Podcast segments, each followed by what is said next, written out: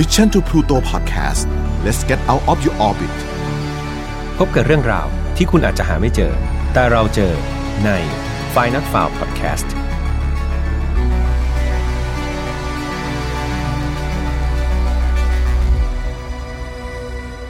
สวัสดีครับยินดีต้อนรับเข้าสู่ Final File Podcast ซีซั่น2กับผมแฮมทัชพลนะครับซึ่งซีซั่น2นี้อย่างที่แจ้งไปรับรองว่าเข้มข้นนะครับแล้วก็ดาร์กมากเลยนะครับวันนี้นะครับเราจะมาพูดกันถึงเรื่องของเพลงกันบ้างนะครับสำหรับผมเนี่ยเพลงมันคือสิ่งประดิษฐ์ที่ผมว่ามันวิเศษมากๆเลยนะที่มนุษย์สามารถที่จะรังสรรค์มันขึ้นมาได้นะครับผมเองเนี่ยเป็นคนที่ชอบเล่นดนตรีครับแล้วก็ชอบฟังเพลงชอบแบบเรียกว่าเสพติดดนตรีอย่างมากๆเหมือนกันนะครับในหลายๆช่วงเวลาเนี่ยเพลงมันเป็นเหมือนกับเพื่อนที่ดีที่สุดเลยทีเดียวนะครับผมเชื่อว่าหลายๆคนก็จะเป็นอย่างนั้นเหมือนกันนะครับดนตรีเนี่ยมันมีหลากหลายประเภทครับไม่ว่าจะเป็นเพลงร็อกใช่ไหมเพลงคลาสสิกเพลงแจ๊สนะครับหรือแม้แต่ดนตรีประจำท้องถิ่นแบบประเทศเราเองครับเราก็มีดนตรีไทยอันเป็นเอกลักษณ์นะครับแล้วก็มีความไพเราะเรียกว่าไม่เหมือนใครอีกด้วยนะครับผมเชื่อว่าทุกคนเนี่ยน่าจะมีเพลงที่ชอบอยู่ในใจ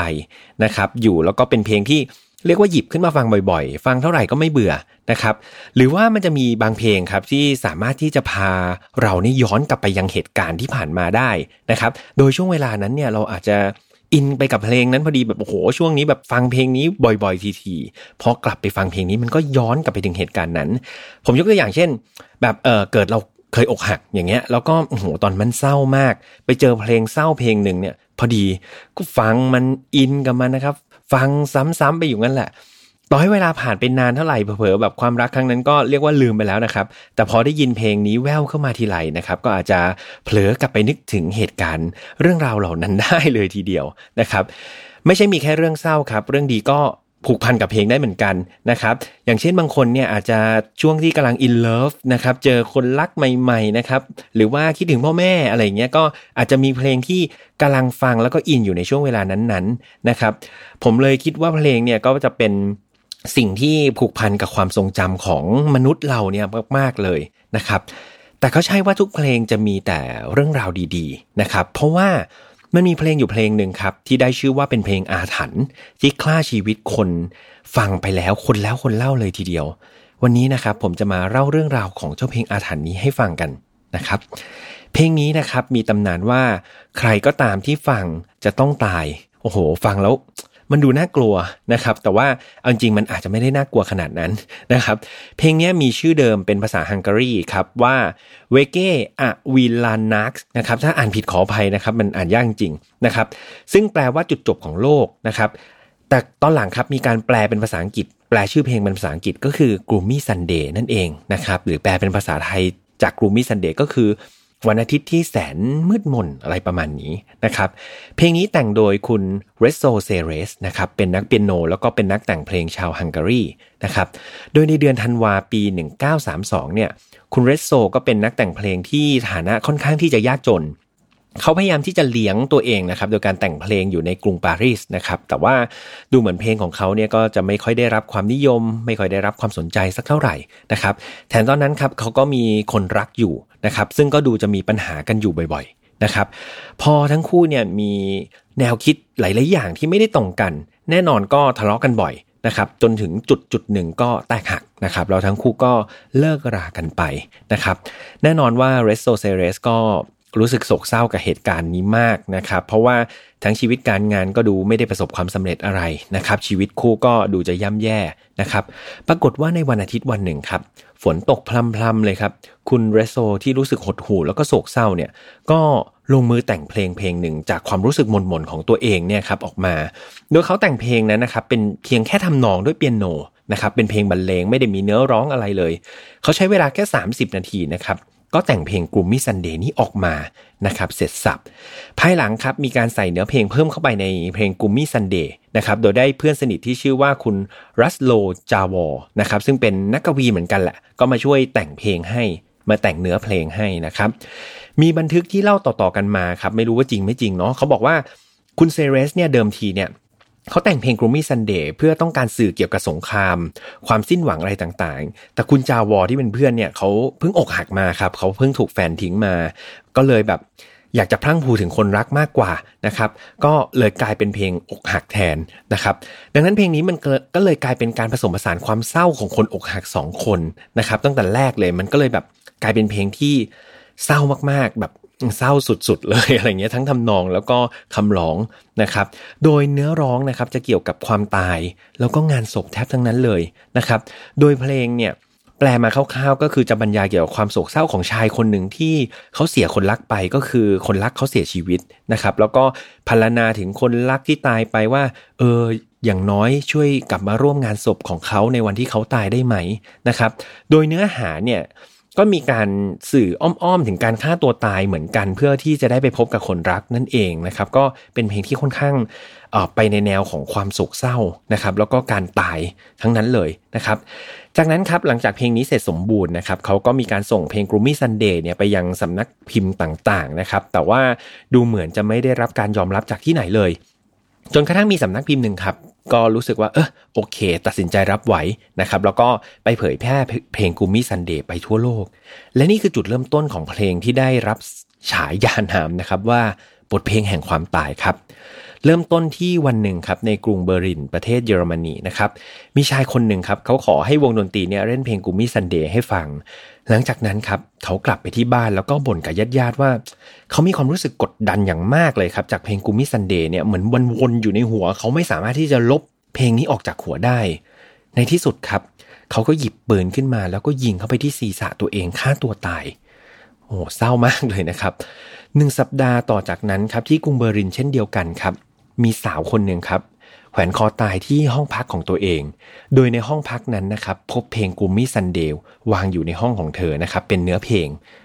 วางอยู่ในห้องของเธอนะครับ2วันหลังจากนั้นครับหลังจากที่หญิงสาวคนนี้ฆ่าชีวิตนะครับมีการรายงานว่าที่นิวยอร์กนะครับมีหญิงสาวคนหนึ่งได้ฆ่าตัวตายเหมือนกันโดยการรมแก๊สตัวเองในห้องพักนะครับ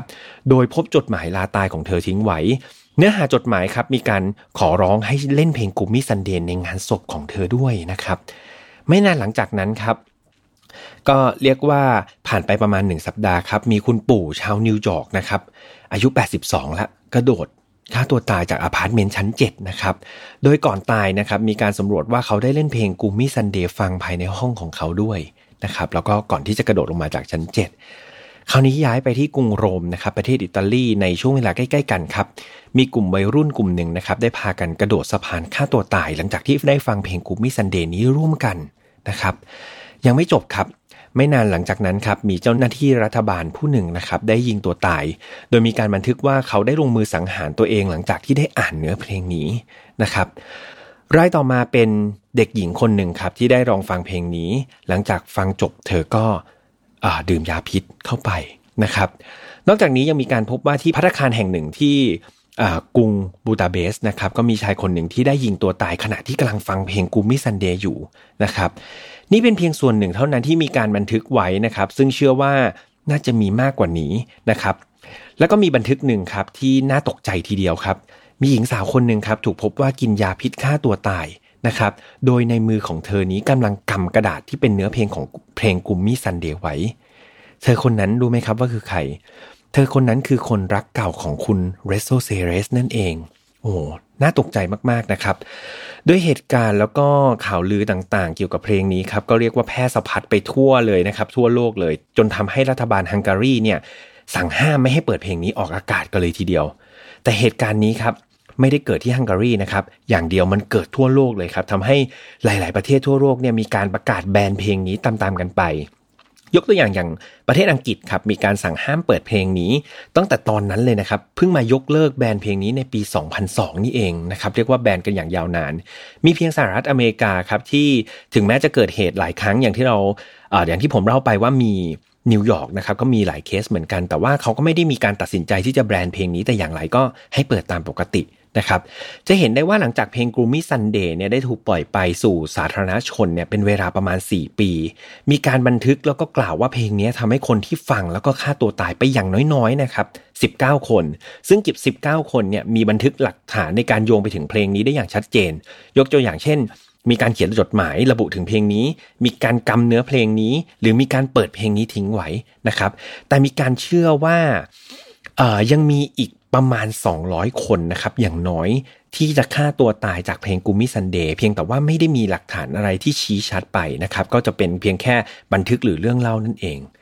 และแล้วครับมีเหตุสลดเกิดขึ้นอีก1ครั้งครับในวันที่11มกราคมปี1968ครับมีชายชาวฮังการีคนหนึ่งครับกระโดดลงมาจากชั้น8ที่พักอาคารตัวเองเขาคนนั้นก็คือคุณเรโซเซเรสนักประพันธ์นั่นเองนะครับมีการบันทึกถึงแรงจูงใจในการฆ่าตัวตายของเขาว่าหลังจากเขาแต่งเพลง Gloomy Sunday ออกไปแล้วเนี่ยเขาไม่สามารถแต่งเพลงอื่นที่มันฮิตได้เลยนะครับแถมมีการบอกว่าหลังจากที่เพลง Gloomy Sunday เนี่ยมันฮิตเนี่ยเขาได้กลับไปเหมือนคืนดีกับคนรักเขาอะครับและก่อนที่เขาจะพบว่าคนรักของเขาเนี่ยฆ่าตัวตายด้วยเพลงของเขาเองมันสร้างความหดหู่ให้กับตัวคุณเรโซเซเรสมากนะครับจนทำให้เขาตัดสินใจคิดสั้นฆ่าตัวตายนะครับและด้วยสาเหตุนี้นะครับก็อาจจะทำให้เพลงนี้ครับถูกกล่าวขานว่าเป็นเพลงที่มีความเป็นอาถรรพ์นะครับแล้วก็ใครฟังก็ตามก็จะหดหู่แล้วก็ฆ่าตัวตายนะครับคราวนี้ผมมีทฤษฎีหนึ่งครับที่น่าสนใจก็คือใน